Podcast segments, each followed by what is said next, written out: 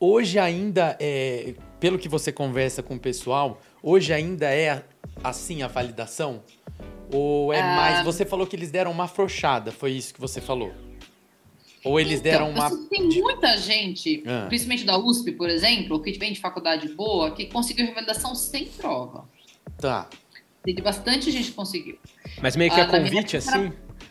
Convidado por não, algum professor? Não, não, tem todo, tem todo um, não, tem todo um processo, tem que pegar toda a documentação, todas as emendas uhum. da faculdade.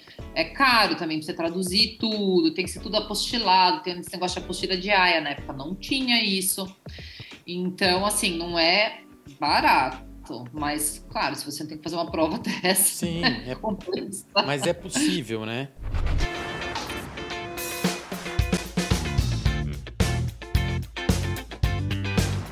Fala pessoal, bem-vindos ao quinto episódio do Saúde pelo Mundo aqui no HackMed do podcast. Meu nome é Cauê Gasparotto, eu sou médico formado pela Universidade de São Paulo, tive a oportunidade de estudar fora do Brasil durante a graduação, passei por Harvard, MIT e nesse nosso, um, nesse nosso episódio aqui, nesse capítulo do podcast, nosso objetivo é trazer médicos que, e médicas, profissionais de saúde que atuam fora do Brasil, para compartilhar com quem nos escuta aí como é que é a vida, a rotina, os aprendizados, ensinamentos é, de alguém que está querendo exercer a medicina, que exerce a medicina ou a, a profissão na área de saúde fora do Brasil. Então, se você se interessa por esse tema, esse podcast é para você. Eu estou aqui com o Fabrício Machado e hoje a gente está gravando presencialmente. Queria agradecer a editora Manoli, que cedeu espaço aqui para a gente poder gravar esse episódio. Está co-realizando o, o, episódio aqui com a gente. E eu queria dizer, se você se interessa por esses assuntos, não deixa de se inscrever nas nossas páginas, no nosso site, redes sociais. Procura a gente lá no Instagram, hackmed.br e uh, aproveita para dar uma olhadinha nas nossas próximas iniciativas, fazer parte aqui da nossa comunidade e já se inscrever para a HackMed Conference que vai acontecer no dia 18 de agosto aqui no Hospital das Clínicas da Faculdade de Medicina. Fabrício, eu passo para você a palavra. Fala, Cauezão. Primeiro dia nosso em estúdio, aquele frio na barriga, é isso aí. Eu sou Fabrício Machado, sou médico radiologista, eu fiz MBA na Universidade de Miami e hoje o nosso episódio a gente vai falar com a Alemanha. Né? A gente trouxe a doutora Tatiana Pfiffer para falar sobre a Alemanha. A gente tem muito orgulho de apresentar o Saúde pelo Mundo, como o Cauê já explicou, é um programa que a gente conversa com médicos brasileiros que atuam no exterior. A doutora Tatiana, ela tem um super currículo aqui e que eu vou ler para vocês. Ela é a médica assistente do grupo de uroginecologia da Universidade de São Paulo. Ela foi médica do Hospital Charité ah, de 2007 a 2010. Ela tem o diploma médico da União Europeia e tem título de especialista em ginecologia e obstetrícia da União Europeia. Tati, bem-vinda ao Saúde pelo Mundo é, para falar sobre a Alemanha. Olá, boa noite. Aqui é noite, né? Muito obrigada pelo convite, Cauê, Fabrício. Achei super legal esse projeto de vocês. Estou super honrada de participar. Vi que já participaram os colegas de renome também. E espero trazer uma informação interessante para quem estiver pensando em sair do Brasil, no caso específico, talvez até vindo para a Alemanha. Hum eu estava começando aqui a falar com a, com a doutora Tatiana, né? E eu falei que eu vou te chamá-la de Tati durante o episódio. Não tem problema. Ela me tá disse que não tem problema, né, Tati? Não, me sinto mais jovem, acho então, ótimo. Então tá bom. Tati, conta um pouco pra gente como foi a sua trajetória até chegar o exercício da medicina da Alemanha. Como você saiu daqui, da Santa Casa, e foi parar aí na Alemanha e o que mais te motivou a escolher esse país? A história é um pouco longa, vou até tentar resumir um pouco, mas não dá para resumir muito. Um, eu sou descendente de alemães, eu nasci no Brasil, mas eu tenho passaporte alemão, nasci em Blumenau, né? Bem alemão. E eu morei na Alemanha dos 2 aos 10. Aí eu fiz faculdade na Santa Casa, fiz residência na USP de ginecologia e obstetrícia, fiz preceptoria de ginecologia e comecei a namorar com o meu atual marido, na USP. Ele é formado na USP. E fez residência de ginecologia e obstetrícia também, e foi preceptor na mesma época que eu, só que ele na obstetrícia. Bom, quando a gente começou a namorar, ele falou assim: Olha, então, só que eu quero morar nos Estados Unidos. Eu falei: Bom, boa viagem, desejo sucesso. Estava acabando, já tinha acabado a residência, estava na preceptoria, começando o consultório, super empolgado. Falei, ah, eu vou começar do zero agora. Aí ele falou para mim assim: e se a gente for morar na Alemanha? Eu falei: você nem conhece a Alemanha, o que, você quer lá? Você não sabe falar alemão, você não conhece a Alemanha. Falei, ah, mas você já mora lá, você tem família, eu tenho família aqui, tá, tenho mesmo. Uma, duas irmãs da minha mãe agora moram aqui, inclusive, um tio, assim, um irmão da minha mãe, que eles são. Bom, eu sempre tive sei lá, esse contato, né, essa proximidade com a Alemanha.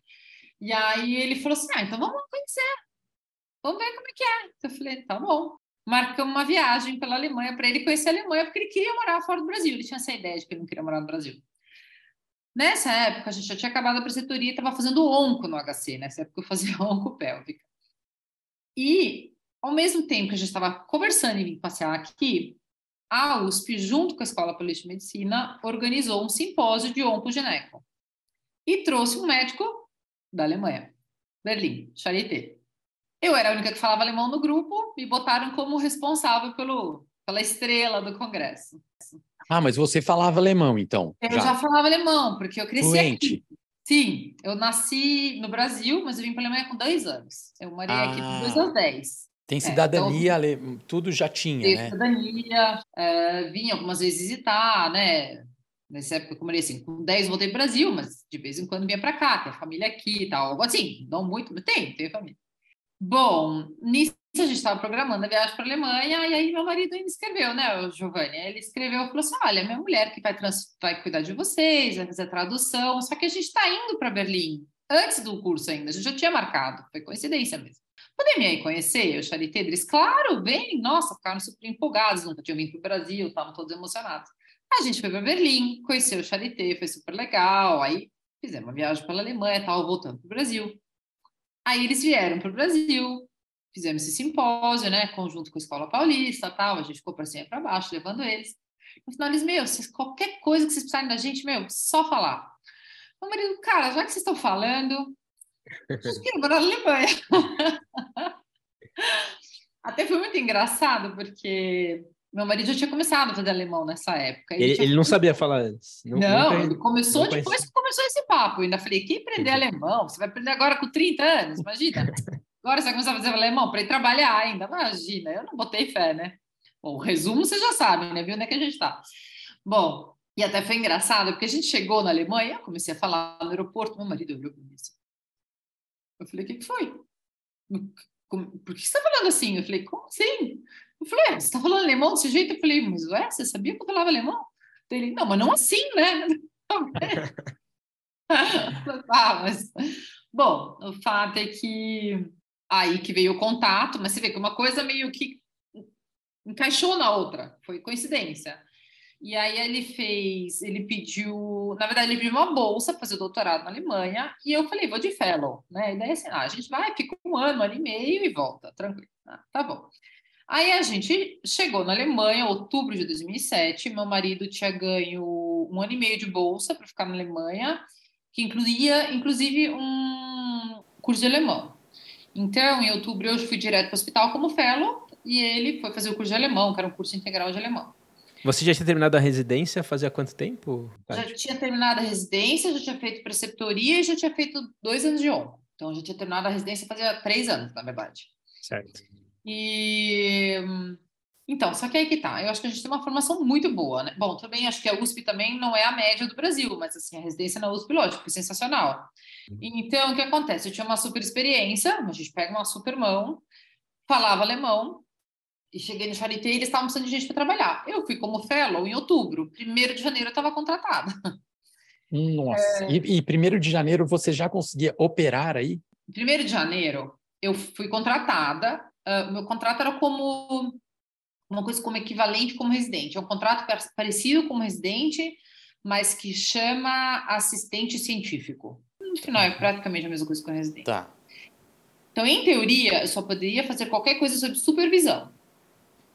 Um, eu não poderia ser assistente ou chefe de plantão, porque eu, afinal eu não tinha, não tinha ainda nessa época, obviamente, fazer três anos, três meses que eu estava na Alemanha, não tinha aprovação, né? Não tinha diploma alemão. Mas você podia fazer segunda, é, você podia ser o segundo médico de uma cirurgia, por exemplo, segunda médica. Poderia. Tá. Ou fazer uma cirurgia se alguém me assistisse, assim, algum responsável Sim. me assistir. Tá. Aqui, o que acontece? O Charité, na época, tinha quatro hospitais em Berlim, agora só tem três. Tá. Uh, meu marido ficou no Charité, no centro de Berlim, que é o icônico, que é de onde vem o Virchow, por exemplo, onde foi descrito o bacilo de Koch. Tá. e eu fiquei no Virchow, é, no, no Charité em Steglitz, que é um pouquinho mais afastado do centro. O Charité em Steglitz é um Charité um pouco menor.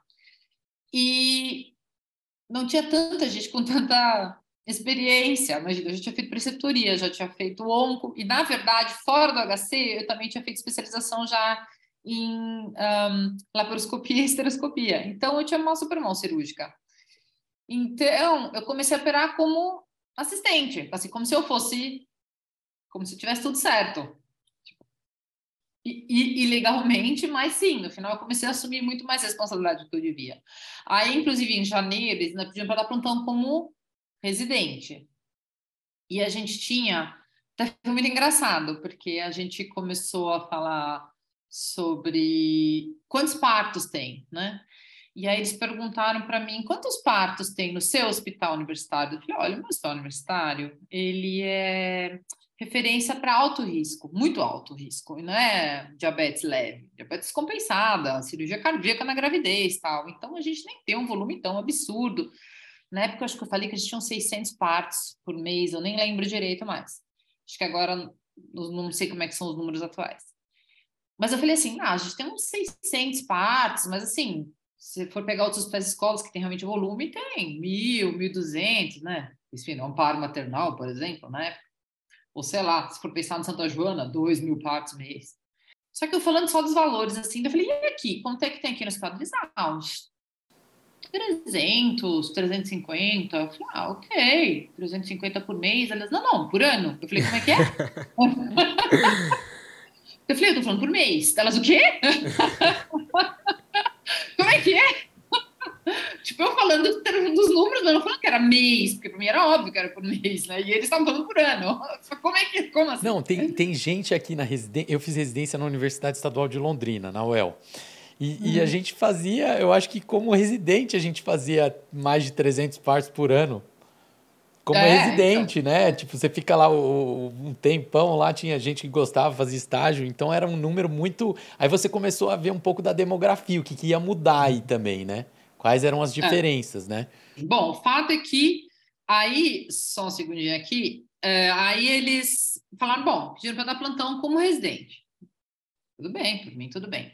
Detalhe que aqui uh, tem as obstetrizes, né? Quem faz parto normal aqui, na verdade, são as obstetrizes, não são os médicos.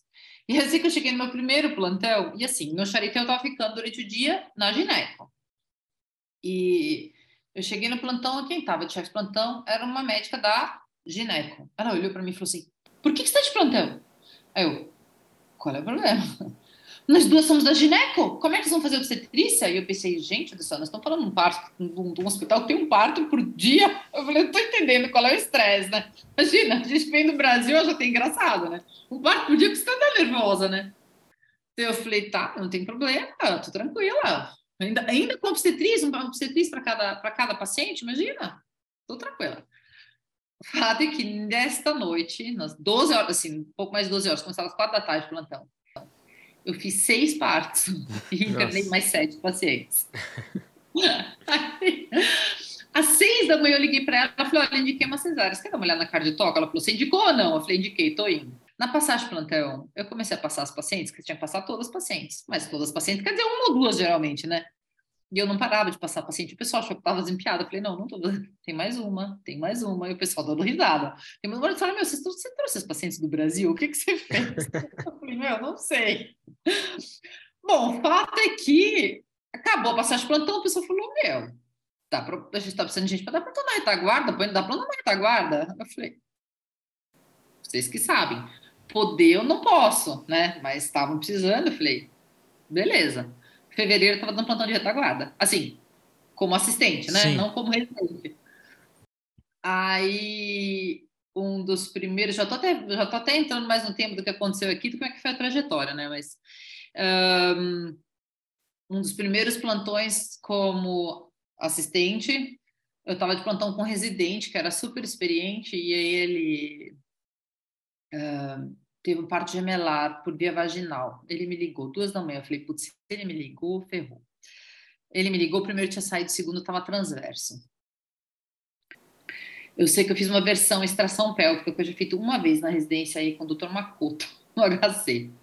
Achei que eu ia morrer, mas deu certo, o bebê ficou bem. Aí depois disso, eu virei a rainha do céu, né? Foi muita sorte. Foi um dos mais da minha vida, mas tudo bem. Mas o fato é que o que eu quis dizer é que eu cheguei aqui como fellow depois de três meses. Eu estava contratada, mais um mês eu estava como assistente. Sim. É, totalmente fora do, do esperado. É, exato, totalmente. Imagina. Né? E, e, Tati, eu, eu então queria até puxar esse, esse ponto de o que, que você estava esperando, porque pelo que você disse aí, o, quem deu a ideia para morar fora do Brasil foi inclusive seu marido, né? Foi meu marido. E você já, já pensava nisso? Foi uma ideia que ele trouxe, você nunca imaginou? Não, Como que foi isso? já passava pela sua cabeça? Não pensava mesmo. Não, não eu falava, meu, que mora fora, acabamos de comprar residência, estão começando o consultório, deixa disso, né, meu? Tá tudo bem aqui, para que isso agora, sabe?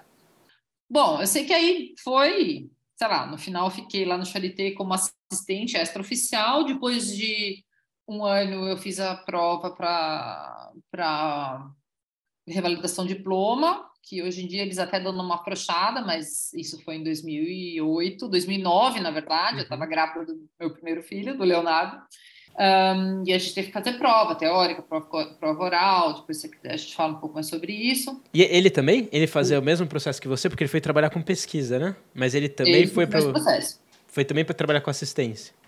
É, no final, a pesquisa dele era uma pesquisa clínica. Certo.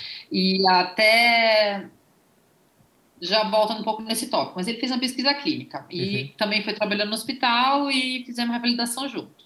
Ah, tá.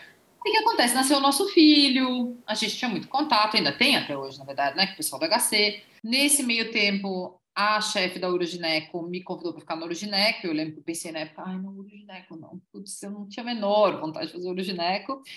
Mas eu tinha vindo como fellow da ONCO. E como eles me contrataram, eu não tinha mais muito poder de escolha. Eu ficava meio. E como a gente tem aquela mão fazer qualquer coisa, eu tinha que ficar pulando. Ah, falta gente aqui, falta gente ali, falta ali. Eu falei, meu, larguei tudo no Brasil, fico aqui sem aprender nada, ficar tocando serviço. Mas pelo menos vou aprender um pouco de Urugineco. Fui parar no Urugineco. Só que nisso a chefe do Urugineco engravidou. Aí eu virei uroginecologista do Charité. E Charité é a maior escola universitária da Alemanha é um dos maiores da Europa. Então, os pacientes vinham, olha, já passei no professor tal, tal, tal, tal, tal, nada funcionou. Então, agora eu estou no Charité. E eu pensava, aham, comigo. Caiu no colo, né? Caiu. Eu falei, ah, tá, tá no lugar certo. Aí, é, as, uh, aí, mais ou menos uma vez por mês, eu me encontrava com, com essa minha chefe, que estava licença maternidade, e discutia os casos mais complicados com ela. E aí você discutia Bom, esses casos é, aqui ela estava aqui, a sua chefe. Não, não, não, não, não, a chefe do Charité. Tá, mas assim, você disse que, que quando ela pediu para você virar uroginecologista aí, ah, você foi, foi aí, não teve nada a ver com a USP mais. Aí não tinha não, mais não, nada. Não, não. Não, não. não. Tinha... Eu saí da USP, eu saí da ONCO da USP e acabei tá, indo para E aí a, a relação aqui, a relação aqui é, ficou como uma relação de pós, de ex-médica da USP, então. Não tinha mais nada é. que vocês faziam de conexão aí. Mas sabe o que eu achei. Contato, ia para congresso, dava aula tal. Mas sabe o que eu achei interessante, Tati? É, a gente fala, né, no, no, e falou, acho que desde o primeiro episódio do, do Saúde pelo Mundo, como é importante você entregar valor aonde você vai. Porque a gente percebeu que todas as histórias de sucesso de médicos brasileiros que fizeram sucesso é, nas carreiras no exterior, eles chegaram e entregaram valor. Eles foram, a gente chama de ativo, né? É um, um hum. ativo e não um passivo. Então você chegou aí, você já começou a ajudar a fazer parte, você já começou a, a se colocar em qualquer local. Então, assim, é, se você tem essa habilidade técnica de estudo a mais, é claro que todos os casos que a gente viu aqui facilita a abertura para você continuar aonde você chegou, né, num novo país que ficou muito claro com a sua história. Mas eu te cortei, você estava falando do que você falava com a sua chefe todo mês para passar os casos. Era todo mês, né, que você falava com ela, né? Mais ou menos, né? Tá. É, ela né, morava em Berlim, eu visitava ela com o neném e a gente discutia os casos. Tá. Um, e nisso a gente ficou com contato no HC, a gente tinha sido preceptora, a gente saído da ONCO, a gente tinha um super contato, né? E o pessoal, meu, volta pro Brasil, volta pro Brasil, o Brasil tá super bem, agora vocês estão com essa experiência mega aí, vem pra cá. A gente ficou, vamos, não vamos, vamos, não vamos. Acabamos de morar seis meses perto de Stuttgart, eu tava ainda de licença maternidade, e para o meu marido foi uma experiência muito ruim. Ele não gostou, não foi legal. Ele falou: não, meu, vamos voltar para o Brasil. E voltamos para o Brasil. A gente voltou para o Brasil. Até foi engraçado, porque chegamos no Brasil e o pessoal da ONCO, você está fazendo o quê? Origineco? e o pessoal do Origineco, meu animal, vem para o Origineco. Beleza, tô aí. E ficamos três anos no Brasil, voltamos para a USP, voltamos para HC. Meu marido foi lá para o Instituto do Câncer, para o ICESP, e eu fui para o Urugineca, virei assistente da Urugineca no HC. E aí a gente estava tranquilo. Consultório de novo, estava indo bem, eu estava no grupo de retaguarda do Sírio, no grupo de urugineco do Sírio, no grupo que estava montando a urugineco do Einstein, tranquilo. Nasceu minha segunda filha, ela nasceu no Brasil, meu Léo tinha nascido em Berlim, a Martina nasceu em São Paulo, e estava tudo bem.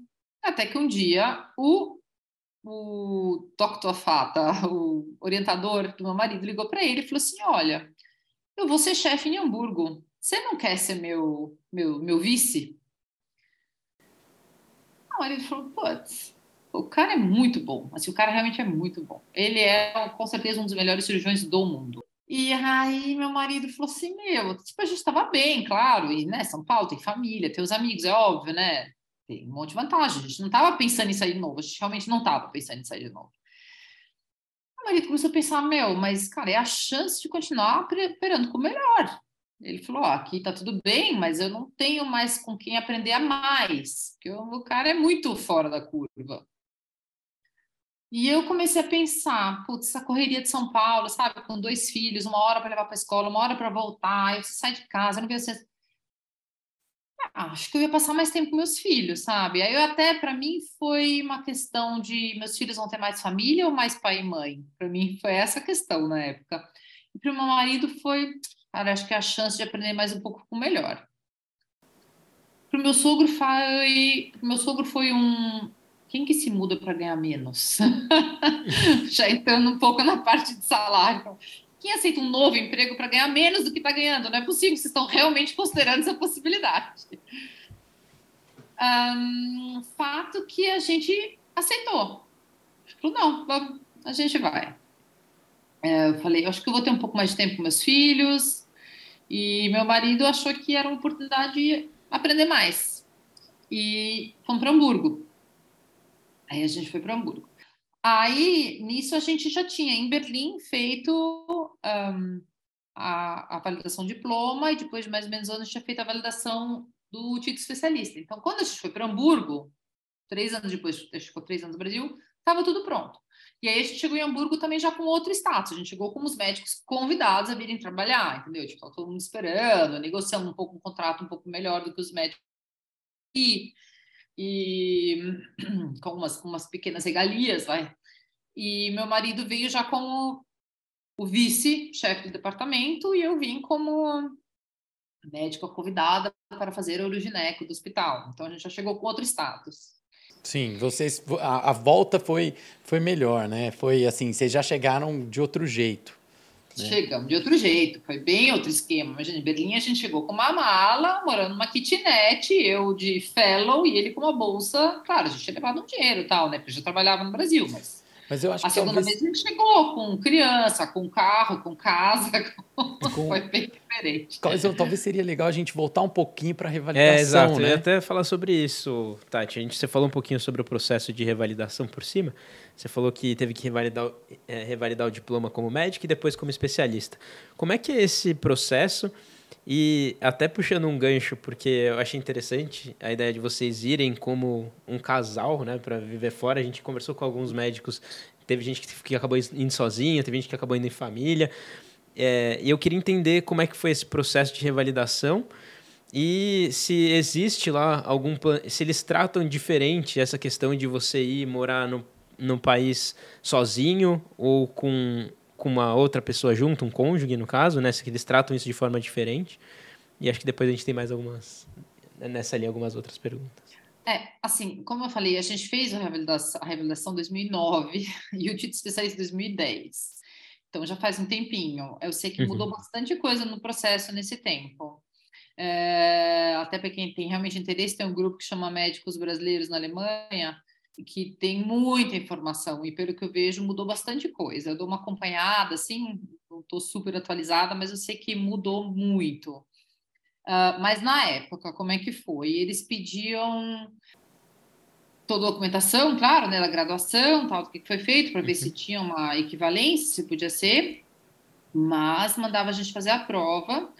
Um, eu, como eu tinha passaporte alemão, não precisava atestar que eu falava alemão, eles partiam do princípio que se eu sou alemão, eu falo alemão. Claro que eu vou falar que eu voltei para o Brasil com 10 anos. Falar alemão como criança e falar como médico no hospital era bem diferente. No uhum. começo foi bem cansativo. Eu chegava em casa com a cabeça desse tamanho. Mas, tudo bem, depois de um tempo vai. Uh, meu marido teve que atestar que falava alemão, inclusive na época se pedia B2, se eu não me engano, agora é C1, eles estão mais exigentes, e agora, atualmente, se pede uma prova de linguagem técnica, que na época não existia, a gente só tinha que atestar o alemão, e aí a prova, na época, foi assim: entregava toda a documentação, eles reconhecendo a nossa graduação em outro lugar, no caso no Brasil, você podia fazer a prova. Um, que consistia de um caso clínico que a gente tinha que entregar, uma prova prática que a gente fez com o paciente e no nosso caso também com boneco, a gente teve que mostrar manobras de parto. Até o pessoal depois criticou um pouco, falou, como manobras de parto? A gente não aprende isso na graduação. Mas o pessoal conhecia a gente, que a prova foi no Charité, e para a gente foi fácil, no final foi dada a questão, né? Manobra de parto, tranquilo. Beleza. E eu lembro que pediram para examinar uma paciente, ela falou: Olha, tive parto ontem. Você pode, por favor, fazer o exame puerperal? E falar para a gente onde é que você palpa o útero? Eu fui palpar o útero, vocês devem saber, né? Um dia depois do parto, o útero está mais ou menos no umbigo, né? Sim.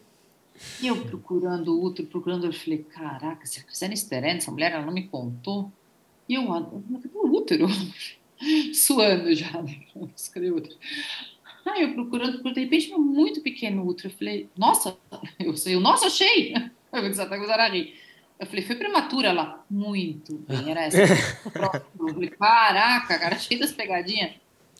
E aí a gente teve uma prova teórica oral também. Um, se vocês querem já entrar nesse tema, foi interessante a nossa prova. Um, a gente conheceu o chefe da banca e ele deu uns temas para gente. Eles falaram: olha, vai ter um cirurgião, um clínico geral, uma que a gente podia escolher, que a gente escolheu logo de ginecologia obstetrícia, e um médico de família. Um, o médico de família ele é infecto, então provavelmente ele vai perguntar alguma coisa de infecto. De clínica geral e cirurgia, eu vou dar uns 10 temas para vocês, porque também clínica geral, imagina, né? É infinito. Sim. Estudei os 10 temas, estudei bem mesmo, grava, mó estresse, estudei pra caramba os 10 temas tal. Nenhum dos 10 temas era cardio ou eletro, e eu vou falar, eletro é uma coisa que, né, gineco não sabe. Veja bem, eu já tava formada em 2000, isso era 2009, presta atenção. Nove anos que eu comecei a estudar eletro. Eu cheguei, eu 36 semanas, no dia que eu fiz 36 semanas, fiz essa prova com o barrigão. Fiz a prova prática, fiz as manobras do boneco, fui para a prova teórica, que era oral. Ah, ele está grávida, vamos deixar ela primeiro para não passar muito estresse. Eu falei, beleza. Olha, chegou um... E eles também falaram que muitas vezes as perguntas são relacionadas ao caso clínico que você teve que entregar. Eu tive que entregar um caso clínico, ah, nem lembro, eu sei que eu tinha problema, eu tinha várias complicações de diabetes, acho que tinha alguma coisa pulmonar, tal, tal, tal. Claro, meu, isso eu sabia na ponta da língua, estudei, reestudei, fiz resumo, tal. Então, chegou um homem ontem à noite, chegou um homem aqui no pronto-socorro, sei lá, 60 e poucos anos, com uma dor precordial. Eu já pensei assim, como assim? Peraí, eu estava no roteiro. Eu falei, não, ele vai, ele vai mudar a hora, né? Então, e aí, pois é, tava com uma dor, não sei o que lá. que, que você faz? E eu olhei pra cara do cara e falei, você tá de sacanagem. tipo, o cara que tinha me passado os temas. Eu falei, meu, você tá esquecendo que você me passou a lista cara, não é possível. Bom, chutei, né? Falei, cara, eletro e enzimas, né? E eu falei, pronto, e acaba essa questão na próxima. Muito bem. Esse aqui são as enzimas, esse aqui são eletro. O que, que você acha? Eu olhei, eu falei, não é possível. O, ele, tá. o elétrico, você falou assim, é um Jeep, como que é? Jeep 2, né? Jeep 2, ah, Jeep 2. Estou vendo o Jeep eu 2. Eu lembro que eu falava, pô, o cara tá falando que não quer passar, não quer que eu passe estresse, porque eu tô grávida, eu tô entrando em trabalho de parto aqui, cara, sério, você tá de brincadeira?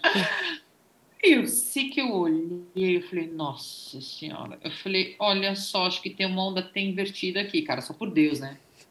Vai funcionando. Ele falou, muito bem. Aonde?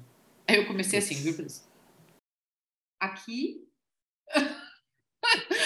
V2, V3, não lembro que derivação dele, mas aonde? Em que parte do coração? Eu comecei.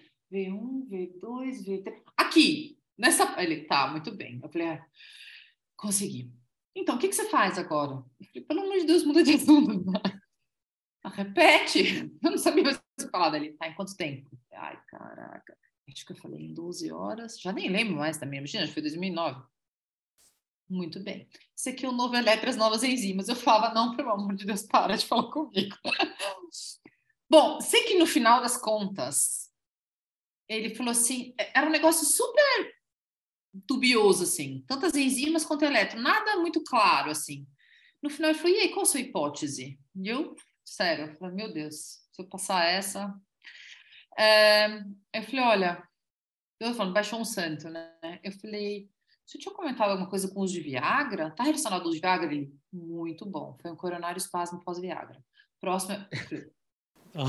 Meu Deus. Sério?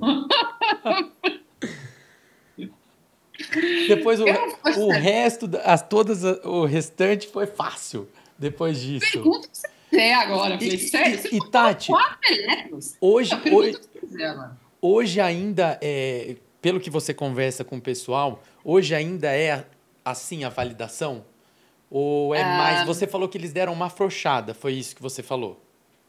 Ou eles então, deram uma. Tem muita gente, ah. principalmente da USP, por exemplo, que vem de faculdade boa, que conseguiu revalidação sem prova. Tá. Tem bastante gente que conseguiu. Mas meio que a ah, convite, assim? Convidado por não, algum professor? Não, não, tem todo tem todo um não tem todo um processo tem que pegar toda a documentação todas as emendas uhum. da faculdade é caro também para você traduzir tudo tem que ser tudo apostilado tem esse negócio de apostila diária na época não tinha isso então assim não é barato mas claro se você tem que fazer uma prova dessa sim é, mas é possível né mas é possível. mas eu sei que quando a pessoa tem que fazer a prova, eu já ouvi de gente que, putz, estudou pra caramba, foi bem, passou, e tem gente que foi meio que. Uhum. Não vou falar sacaneado, mas que deram uma, uma forçada na prova, assim. Eu acho que também depende muito do estado. Claro que, por exemplo, se você pegar um estado na Alemanha, novos, novos estados da Alemanha, antiga DDR, né? Sim. Alemanha Oriental, os caras estão precisando muito de médico. Lá eles afrouxam muito mais. Você vai chegar em Munique, todo mundo quer ir para Munique, lá os caras estão aí. Entendeu? Então, uhum. já, tem, já sei que a gente foi fazer prova em Munique e pegar no pé por causa de coisa que não tinha nada a ver, entendeu? Por exemplo, teve um cara que falou: Meu, você não passou porque o cara passou uma história de um paciente falando que ele estava comprando pãozinho. Só que ele usou o dialeto local para pãozinho. E aí ele falou: É, o paciente estava com. E usou a palavra local. Aí ele falou assim: Olha, desculpa, não sei o que é isso. Ele falou: Meu, como é que você quer atender se você vai nem conseguir falar com seus pacientes? É sacanagem, entendeu? Sim. Ele não falou pão, ele falou, sei lá, Sim. Em Portugal fala cacetinho, que se você não sabe, Sim. você não vai se ligar, entendeu? Ele usou um dialeto para meio que. que... Aí então... Falou, ah, mas então você não tem condição de falar. Como é que você quer falar com os pacientes aqui se você vai nem entender o que eles vão te falar? Sim. Uhum. Mas aí fica então... uma dica, né, Calvizão? Assim, para quem quer ir para a Alemanha e tem muita vontade, pode começar pelo menos a revalidação. De repente vale a pena ir para um lugar onde a oferta, a demanda por médicos é maior, né? Uhum. E de repente depois dá para fazer essa mudança. Mas é interessante saber que existe é, dentro da Alemanha é, essas diferenças. E, e, as, e assim, Tati, é, você falou né, do Léo e da Martina, né? É, dos seus filhos. É, e eu queria saber. Tem mais um? Como é o nome? Como é o nome? Do... O terceiro nasceu em Hamburgo, o Benjamin. O Benjamin. e assim, é, eu, a gente gosta de saber também como é a rotina na Alemanha, né? Porque, poxa, você falou que era de São Paulo aqui, né? Nós estamos em São Paulo, eu tenho dois filhos gêmeos, é uma rotina diferente, né? Como que é a rotina sua na Alemanha como médica e como é a sua rotina também como mãe? Como você se encaixa, é, encaixa essa rotina de médica na sua vida aí é, de família? Como que é? Que horas você chega no hospital? Que horas que você vai embora? Como são os seus horários? Bom, assim, na verdade, dando só uma complementada, a gente ficou seis anos em Hamburgo e agora a gente está perto de Frankfurt, a gente nem está em Hamburgo mais. Tá. É, e a gente está numa cidade pequena que chama Gießen e meu marido é meu chefe, ele é chefe aqui agora e eu sou assistente dele. Então, já começa aí um pouco. Bom, mas em Hamburgo também, assim. É o que eu falo, tudo tem vantagem e desvantagem, né? Então, eu acho que aqui realmente os horários são mais regrados do que no Brasil, né? E no Brasil você tem consultório particular, você está sempre à disposição, né? Aqui o pessoal separa muito bem isso. Se você está trabalhando, você está trabalhando. Se você não está trabalhando, você não está trabalhando. O pessoal nem liga no seu telefone, a não ser que você seja amigo pessoal da pessoa, sabe? Nem o pessoal do hospital não liga nem para tirar dúvida. Fala, pode ligar, eu nem ligo, imagina. Pessoal em São Paulo, se você ligava 10 horas da noite e ficava com soluço, pode ligar para tirar dúvidas às 10 horas da manhã, não tem problema nenhum. Só não liga, sabe? Eles levam isso muito a sério. Então, nesse sentido, é um pouco mais tranquilo, você não demora uma hora para levar a criança para cá, uma hora para levar a criança para lá, mas na verdade, você, mas você tem muito menos ajuda, né? Quando a gente mudou para Hamburgo, o Léo tinha quatro, a Martinha tinha dois. É, eu demorei para chamar uma faxineira que me ajudasse. Eu tinha uma casa grande, dois filhos pequenos, e não tinha quase ajuda. Até que ó, demorou para achar uma faxineira que vinha assim, uma vez por semana ficava quatro horas, porque é por hora, faxineira por hora. O começo não foi tão, não foi tão fácil quanto eu achei. Eles iam para a escola nessa época? Você... Eles iam para o jardim, para um jardim dentro do hospital. Ah, é, quatro tá. e dois eles né? Então, dentro do hospital tinha um jardim. Eu levava eles junto para o hospital e quando eu ia para casa, eu levava eles para casa. Tá. Então, assim, facilitava os horários, facilitava de eu não ficar horas no trânsito, facilitava de eles estarem comigo no hospital, basicamente, né? Sim. Iam comigo, voltavam comigo. Uh, o hospital, na verdade, dava até para ir a pé de casa, se eu quisesse, era 800 metros. Aqui, com duas crianças de 2 e 4 anos, 800 metros, um alemão vai, o brasileiro já não vai, né? Pega o carro. Porque tá com de São Paulo, tá acostumado Sim. com o carro. Mas, mas aí, Tati, mas... Até, até nesse ponto, eu lembro que você tinha até comentado que uma das suas expectativas era passar mais tempo com seus filhos, né? E você sentiu que isso foi atendido? Existia alguma outra expectativa foi. também que você tinha? E como é que foi esse processo? Foi, mas por outro lado também, o que acontece? No Brasil, você chega em casa, a roupa tá lavada, a comida tá feita, a casa uhum. tá arrumada. Aqui eu chegava em casa mais cedo, e começava a lavar a roupa, arrumar a casa, né? Uhum. Então, no final você ficava mais tempo com os filhos, mas também sei lá, tinha mais coisa para fazer em casa também, que é o que eu falo, tudo tem vantagens e desvantagens, Sim. né? Mas, mas realmente, eu falei, o horário é mais regrado, e assim, uh, em São Paulo, meu marido eu tava trabalhando demais, assim, ele, ele realmente quase não via as crianças. Ele, ele precisa ter uma ideia, ele, a gente mudou para a Alemanha, a Martina tinha dois anos, ele não lembra praticamente da Martina bebê. Quando a gente morava em Berlim, e depois seis meses em Stuttgart, porque o Léo era bebê, ele que dava banho, ele que, sabe, ele tinha uma super relação, assim, com o Léo. E a Martina, ele via. Então, assim, claro, ele chegava em casa, botava para cima, numa tranquilidade, mas ele chegava às 10 horas da noite, as crianças estavam dormindo, ele saía às 6 horas da manhã, se era dia de as crianças para a escola, ele via, assim, para o jardim, era o dia que ele via as crianças de casa até o jardim, e depois não via mais. Aí chegava o fim de semana, ele continuou fazendo onco. Às vezes tinha paciente, né, ele estava lá no Sírio também, no grupo de onco. Tinha paciente sexta-feira, sei lá onde do Brasil, com suspeita de onco, ele marcava cirurgia para sábado, claro. Mandava a mulher voltar outra semana. Ele falou: amanhã a gente espera, não tem problema nenhum. E domingo ele ia passar a visita. Se domingo acontecer alguma coisa, saia ele lá correndo.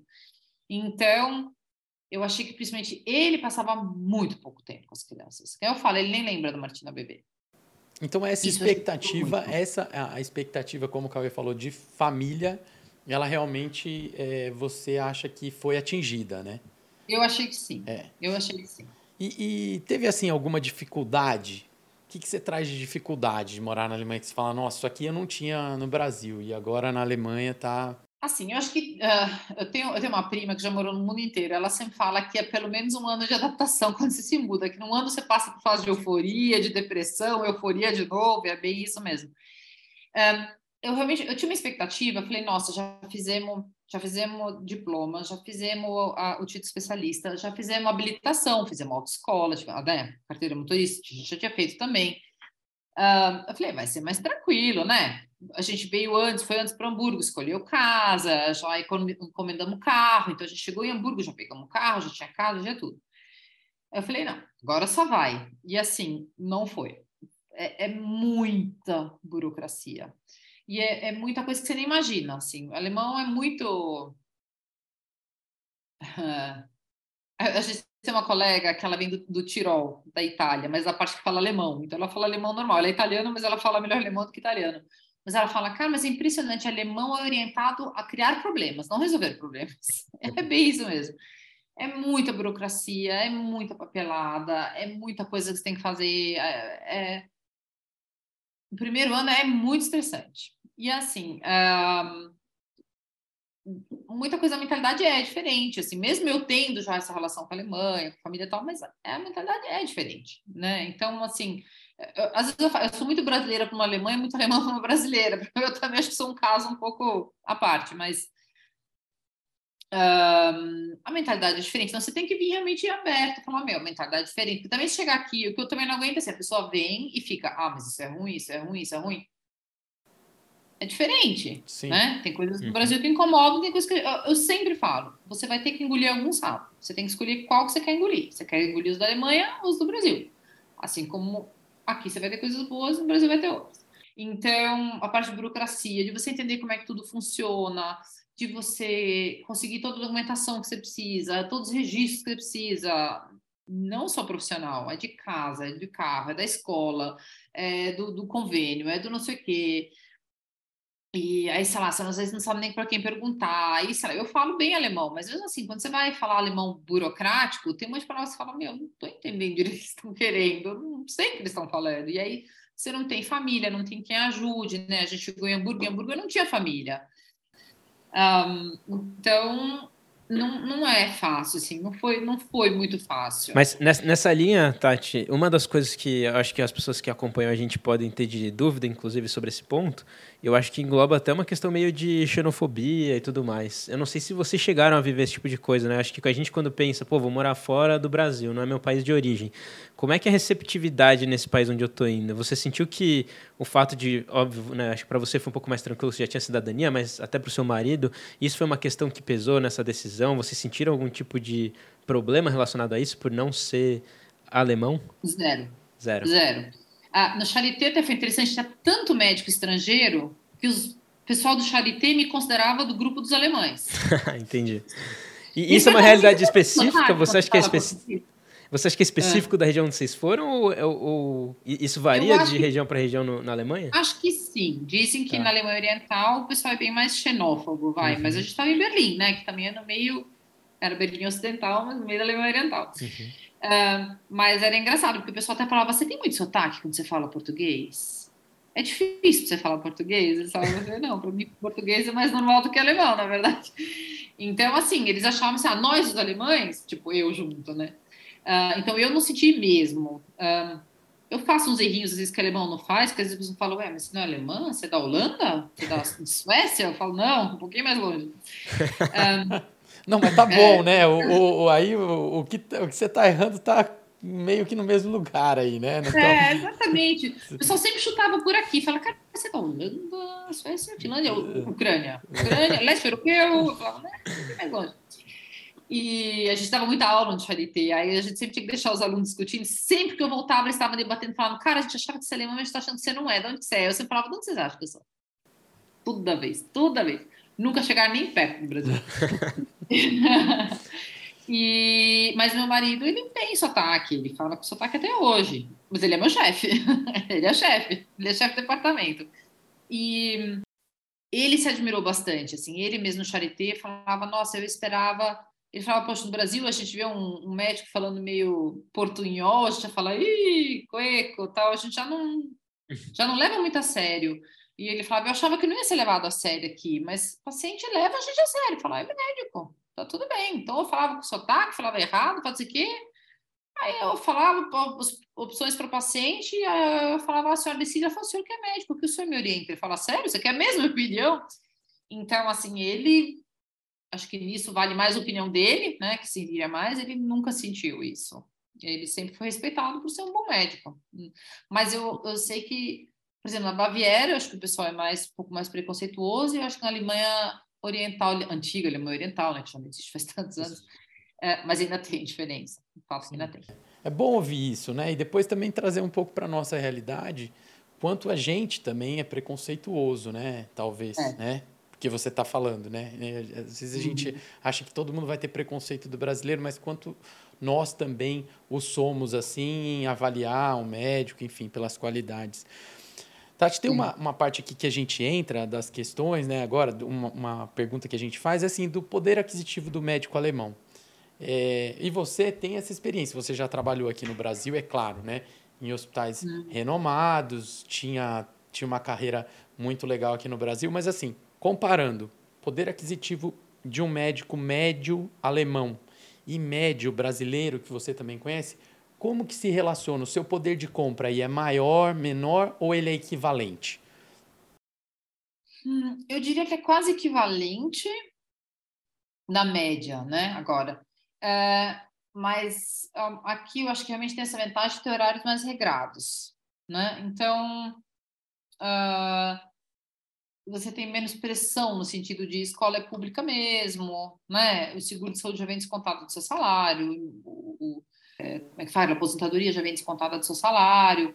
Então, assim, se você vai simplesmente transportar um para um, no geral é menos em valor do que você ganha aqui mas no final acho que você tem uma vida mais tranquila um pouco. A escola já está paga, o seguro saúde já está pago. Exatamente. Você não tem aquela pressão de pagar não sei quantos mil na escola do seu filho, se você tiver dois filhos, então três, pior ainda, mais não sei quantos mil na escola, no, no seguro saúde, sabe? Que você sai seis horas da manhã, sei lá, vai comparando com o médico de São Paulo, né? Sai seis horas da manhã para ficar uma no trânsito, para chegar não sei aonde, para sair de lá para dar plantão não sei aonde.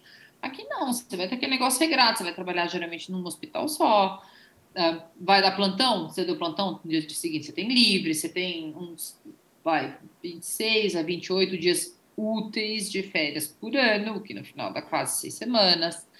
Um, então, no final, acho que a qualidade de vida, na média, ainda é, nesse sentido, um pouco melhor. O que realmente eu acho que perde muito a qualidade de vida aqui, uma coisa que estressa meu marido muito, agora a gente está num esquema um pouco diferente, mas é é, realmente serviço de casa.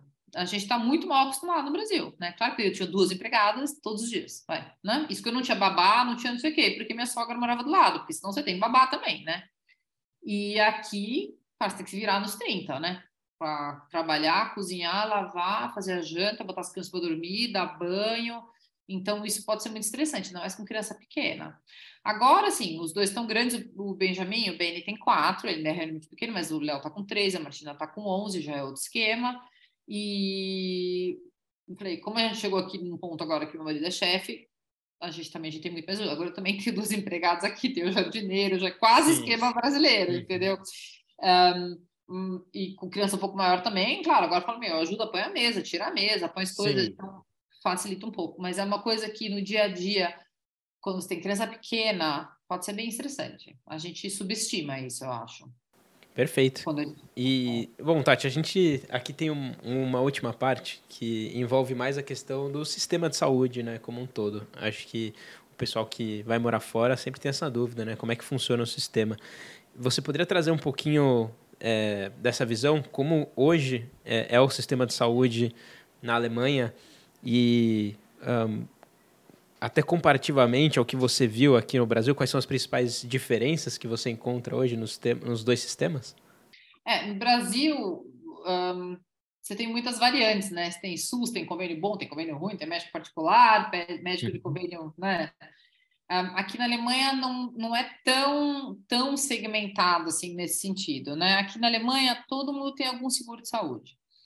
A partir do momento que você tem um contrato, você é obrigado a escolher um e vão descontar do seu salário já, o seu seguro de saúde. Aí tem os seguros de saúde públicos, que são subsidiados, e os seguros de saúde privados. Mas é, nenhum, mesmo quando a gente fala em público, não é SUS, ainda assim são empresas subsidiadas, não é SUS. Não existe esse negócio de você bater na porta do hospital e vão abrir a porta e vão te atender, né? Sem você ter nenhum seguro ou pagar alguma coisa. Eles até fizeram agora, na época da Ucrânia, da guerra da Ucrânia, por exemplo, a pessoa vem muito uh, refugiado, um, você vai na prefeitura, avisa que está aqui como refugiado, a prefeitura te dá um, um vale, pode ir no médico. Uhum. Então, aí vocês batem lá e vão atender, mas é porque a prefeitura deu um cheque, pode ir no hospital, entendeu? Um, Tati, então, você nesse... falou, só voltando um pouquinho, é, é, aí né, na Alemanha foi criado o modelo de Bismarck, né, que é o seguro social obrigatório, que assim, você uhum. tem que, é, já, ele já, o, o próprio empregador, ele já tem que pagar o seguro social. É assim mesmo, para todo é, mundo. É, uma parte. Metade empregador, metade empregado. Metade uhum. o empregado. E aí você falou que você pode escolher. Eles te dão um, um, um leque de opções, assim, ou não? No, lá no hospital você tem que ter tal seguro. Como não, não, funciona? não. Você pode escolher. Só avisar qual que você quer. Pode tá. escolher. Você pode escolher. Você pode escolher, inclusive uma coisa que, sei lá, um detalhe, mas eu acho interessante aqui, não tem esse negócio que tem no Brasil que o empregador fala, eu pago no Banco do Brasil. Tá. Não pegar o número da sua conta, qual que seja, whatever. E aí, Alemã, e aí é dividido meio a meio ou não? Depende. O valor do, do seguro do seguro, agora? Da... É, do seguro. Isso é meio a meio. Meio a meio. meio, a meio. O empregado paga meio e o empregador paga metade. Tá. Sim. Isso já é descontado na, no pagamento já. Descontado. Quando você já recebe seu salário, já foi descontado. Tá. E, e, e, assim, em relação ao que, complementando a pergunta, assim, tem essa parte de, na diferença do, do da parte financeira, né, do financiamento do sistema de saúde, mas e como, como sistema de saúde, você acha que é melhor, pior, equivalente? O que, que você acha de maneira geral? Aqui na Alemanha é mais homogêneo. Então, se eu estou em Berlim ou se eu estou no interior da Alemanha Oriental, eu provavelmente vou chegar no hospital, eles vão ter todos os equipamentos, eles vão ter todos os médicos.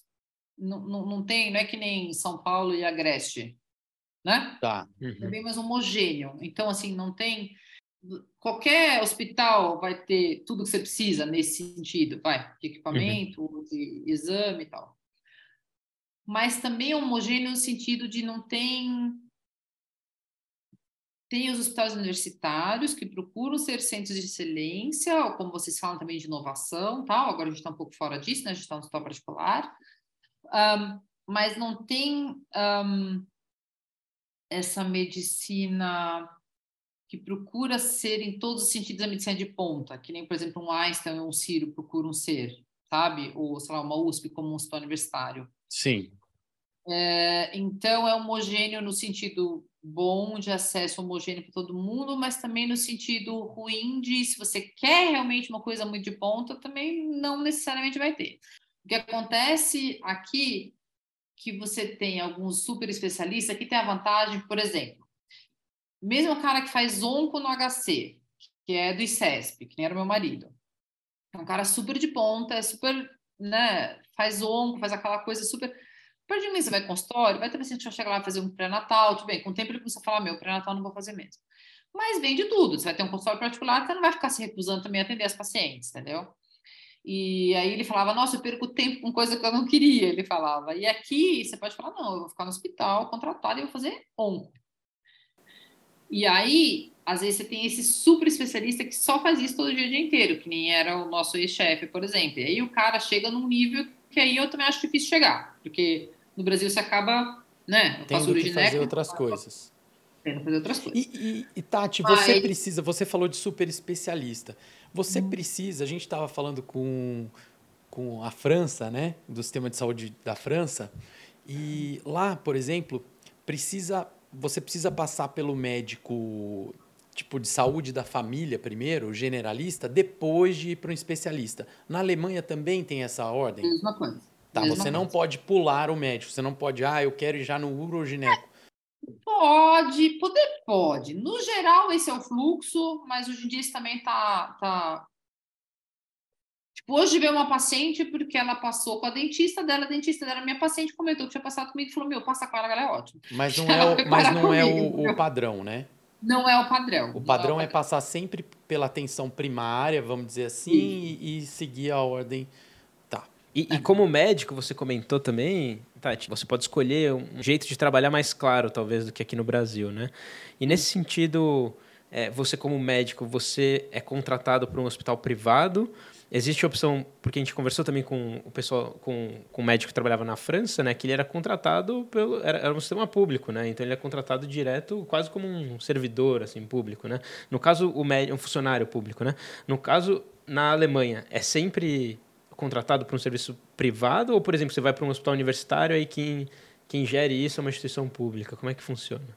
Uh, a maioria dos hospitais universitários são, public, são, são uh, empresas públicas, Uhum. Mas todos os hospitais atendem todos os convênios. Não tem essa diferença de público igual SUS, privado igual ao privado. Uhum. É só quem está gerenciando. O público atendido é o mesmo. E, e, o contrato médico também é bem semelhante. Assim, claro, às vezes, de repente, o hospital privado você tem um pouquinho mais de jogo para negociar, o hospital público você tem um pouco menos, mas um, o contrato é semelhante e o público que você atende também é semelhante. Não, legal. É isso que eu Perfeito. falo. Não tem um, não tem um hospital de Guaianazes, um hospital, uh, sei lá, que nem como é que chama ali, Mojimirim e Einstein. Todo mundo vai atender todo mundo. Tipo, no Charité a gente tinha imigrante legal e a filha do dono da BMW. Uhum. Sim. Entendeu? Então, assim, eu atendo aqui, eu atendo paciente que é faxineira e atendo paciente que vende marca de cima a baixo, bolsa Louis Vuitton, roupa de Hermès, no mesmo ambulatório. Uma tá uma depois a outra, sabe? Não tem... Não tem essa, essa diferença toda. E essa diferença, no final, a gente bem, eu, pelo menos, para mim, ela causa um, um, certo desconforto, né? A diferença do sistema de saúde, porque a gente acaba vendo que, a, como sociedade, como comunidade, você essa diferença eu acho que acaba fazendo mal aí pro vamos dizer assim, para o consciente coletivo, nem, nem, nem é para o uhum. inconsciente, mas é ruim ver que tem tantas diferenças. E, Tati, assim, em relação a desenvolvimento de tecnologias e soluções aí, né?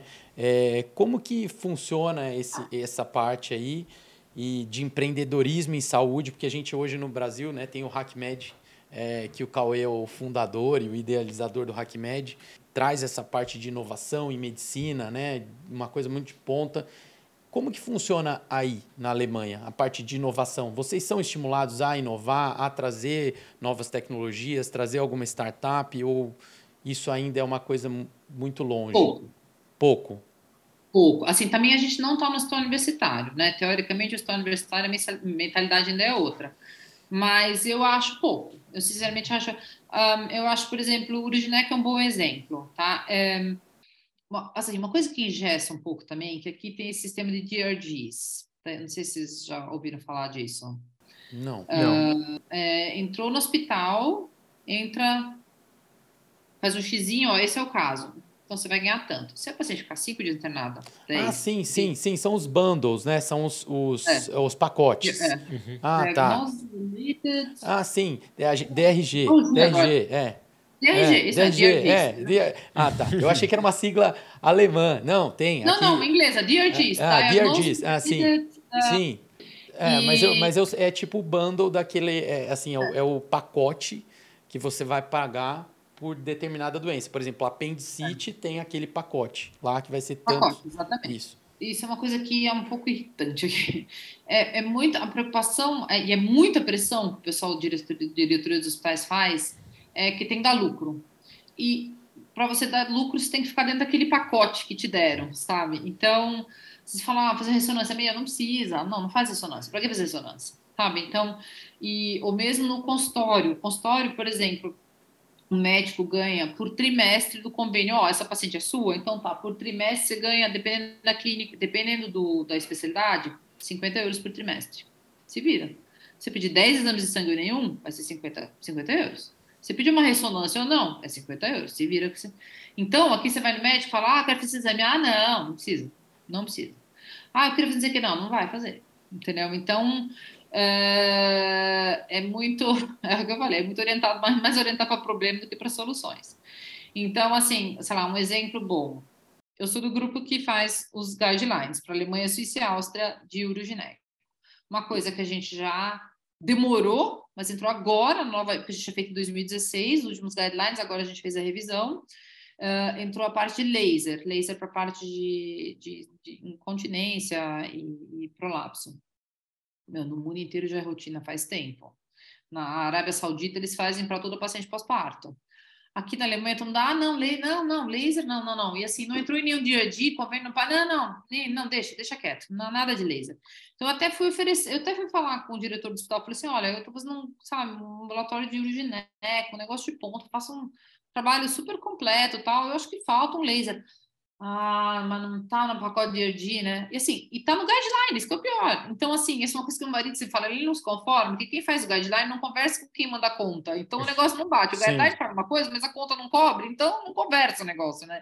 No Brasil, o guideline vem de cima, o Ministério da Saúde falou, é assim, pronto. Aqui não, o guideline é meio que uma, uma, uma, um grupo de, de experts que se baseiam na, na literatura mas quem manda nas contas é outro grupo, não é o mesmo. Então, um, e o pessoal eu sinto meio avesso aqui, na verdade, novidades. Você vai falar de lei, você vai falar, ah, hum, sabe? O alemão é muito conservador. Nossa Senhora, claro que vai ter os centros de ponta, que tem os centros de excelência que fazem pesquisa, mas tirando isso, eu acho o alemão muito conservador. Mas assim, muito conservador mesmo. É, é impressionante. É um negócio que talvez a gente tenha que ver como. É, porque, assim, um, um, dos grandes problemas que a gente vê no Brasil e no mundo, né, Tati, é a saúde não conseguindo ser paga. A gente não vai conseguir alguma hora pagar pela saúde.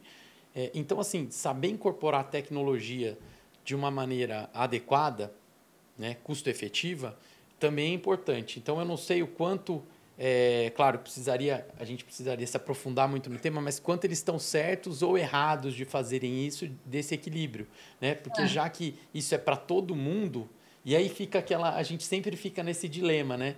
Do que é certo e do que é para todo mundo, ou a gente beneficia o grupo, ou a gente beneficia um indivíduo ou poucos indivíduos. É, é difícil, né? É, isso é o, é o grande, eu acho que é um dos grandes dilemas do setor de saúde, né, Claudizão? Total. É, no final, o grande mérito é isso: é você ter uma, um básico homogêneo para realmente todo mundo que tá, realmente é bom, vai nesse sentido, né? Sim. Mas se você precisa daquele a mais, é difícil. De, devagar está começando a surgir mais esse, esse modelo de consultório particular mesmo, nem no Brasil. Que a pessoa vai sem sem o convênio pagar. Uma coisa que na Alemanha até uns anos atrás, imagina, isso não existe. Todo mundo tem convênio, quem vai convênio de consultório particular? Ninguém vai. Sim. E agora está chegando num ponto que está tendo. Então, inclusive, eu estou no processo de abrir um consultório particular, esquema uhum. brasileiro. Já falei com o advogado, já falei com o contador, já falei, todo mundo falou, meu, faz, vai lotar. Porque o outro esquema está saturado. E o pessoal vai passar. Pode abrir que vai, vai funcionar. Então, aí a gente pode conversar depois, a próxima vez sobre sim, isso. Né? Não, Total. a gente vai querer conversar, sim. Engraçado que você falando isso lembrou é, o nosso convidado de Portugal, o Tiago, que ele falou também que existia uma parte aí, uma possibilidade é, de fazer algumas coisas novas nesse sentido. De, não de, ele não falou exatamente de abrir consultório, mas é que tem uma parte que vocês estão muito evoluídos né, na, na Europa, dessa homogeneização, mas isso também traz, ao mesmo tempo, uma demanda para a individualidade, né? O pessoal quer também é, uma oferta de, do indivíduo poder escolher o que ele quer, né? E é isso. Fala, Cauê. Bom, é, Tati, a gente vai aqui, a gente já conversamos bastante aqui, acho que foi um episódio com certeza muito rico. A gente tem um último quadro que a gente sempre pede para os nossos convidados, que é aqui o Hacker Conectado, né? Quando a gente traz é, pede para os convidados trazerem aí um livro, é, podcast, série que, que gostaria de compartilhar com a nossa audiência. E eu queria pedir uma indicação para você, se tem alguma coisa aí, tanto recente ou que você se lembra aí que, que fez sentido para você e que você gostaria de compartilhar com o pessoal. O pessoal que está no Brasil, sabe que eu, há não muito tempo, eu li um livro de uma menina que chama Ana Michele Soares. E ela tinha um, um, um um Instagram que chama Paliativas. É uma menina que teve, se não me engano, com 28 anos de diagnóstico de CA de mama, e aí falaram para ela que já era paliativo, que não tinha, não ia ter mais, não tinha mais cura, né? Ela falou, cara, o que, que é paliativo? Eu tô viva ainda. O que, que, que, que fazer agora? Pra eu sentar? E aí ela fez todo esse projeto, as paliativas, né? Fez o Instagram e ela escreveu esse livro Enquanto Respirar, que é muito legal. E, né, ela falando, eu acho, que é um livro que eu super indico. Inclusive, ela faleceu agora, faz pouco tempo, com 33, se eu não me engano. Quer dizer, ela. Não, mais até. Não, acho que ela ficou quase 10 anos como paliativa. Foi bastante tempo. Então, e ela foi trazendo muitas reflexões. Esse livro é muito legal. E eu vi essa semana que agora que ela faleceu, não faz muito tempo, estão lançando um novo livro dela. Ana Michele. É muito legal esse Enquanto Respirar. Recomendo super. É muito bonito o livro. Bem ah, legal muito mesmo. Bom, muito bom. Bem legal.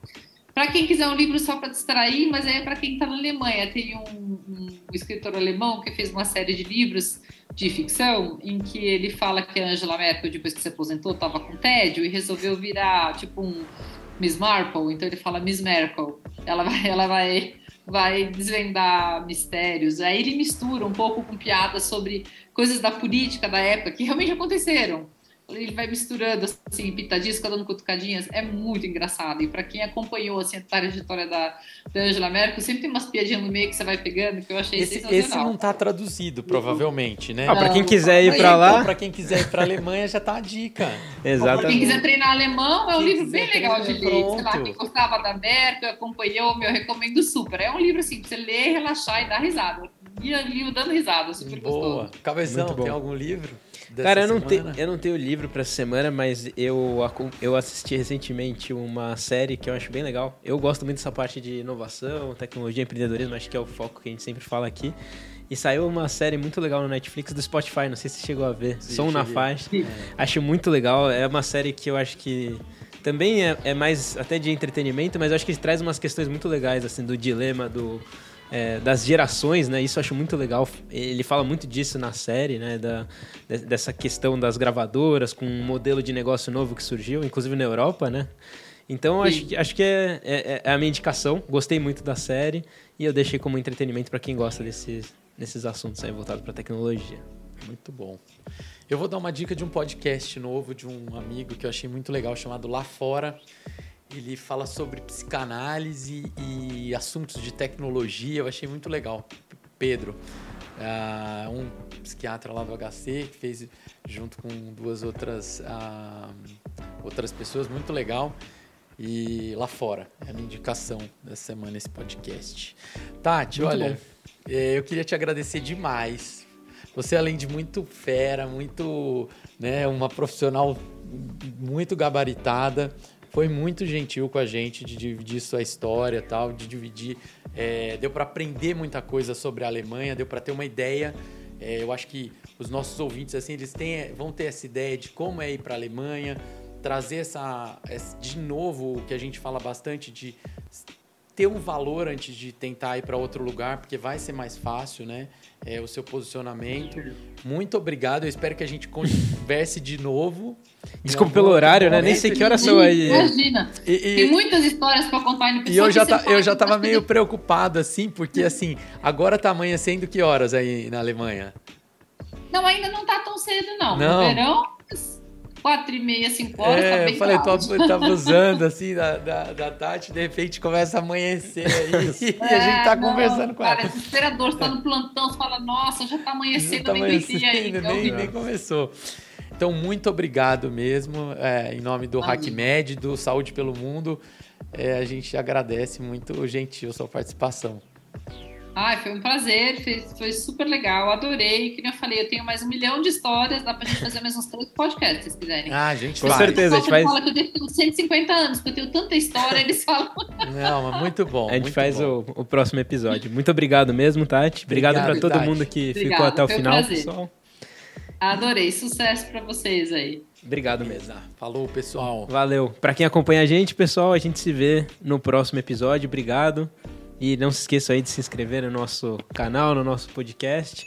E a gente se vê na próxima. Já temos convidados aí, Fabrício, já, Já temos convidados, já temos, temos surpresa de próximo convidado. Vamos ver o país que será o, o próximo aqui. Então fiquem de olho e até a próxima. Valeu, pessoal.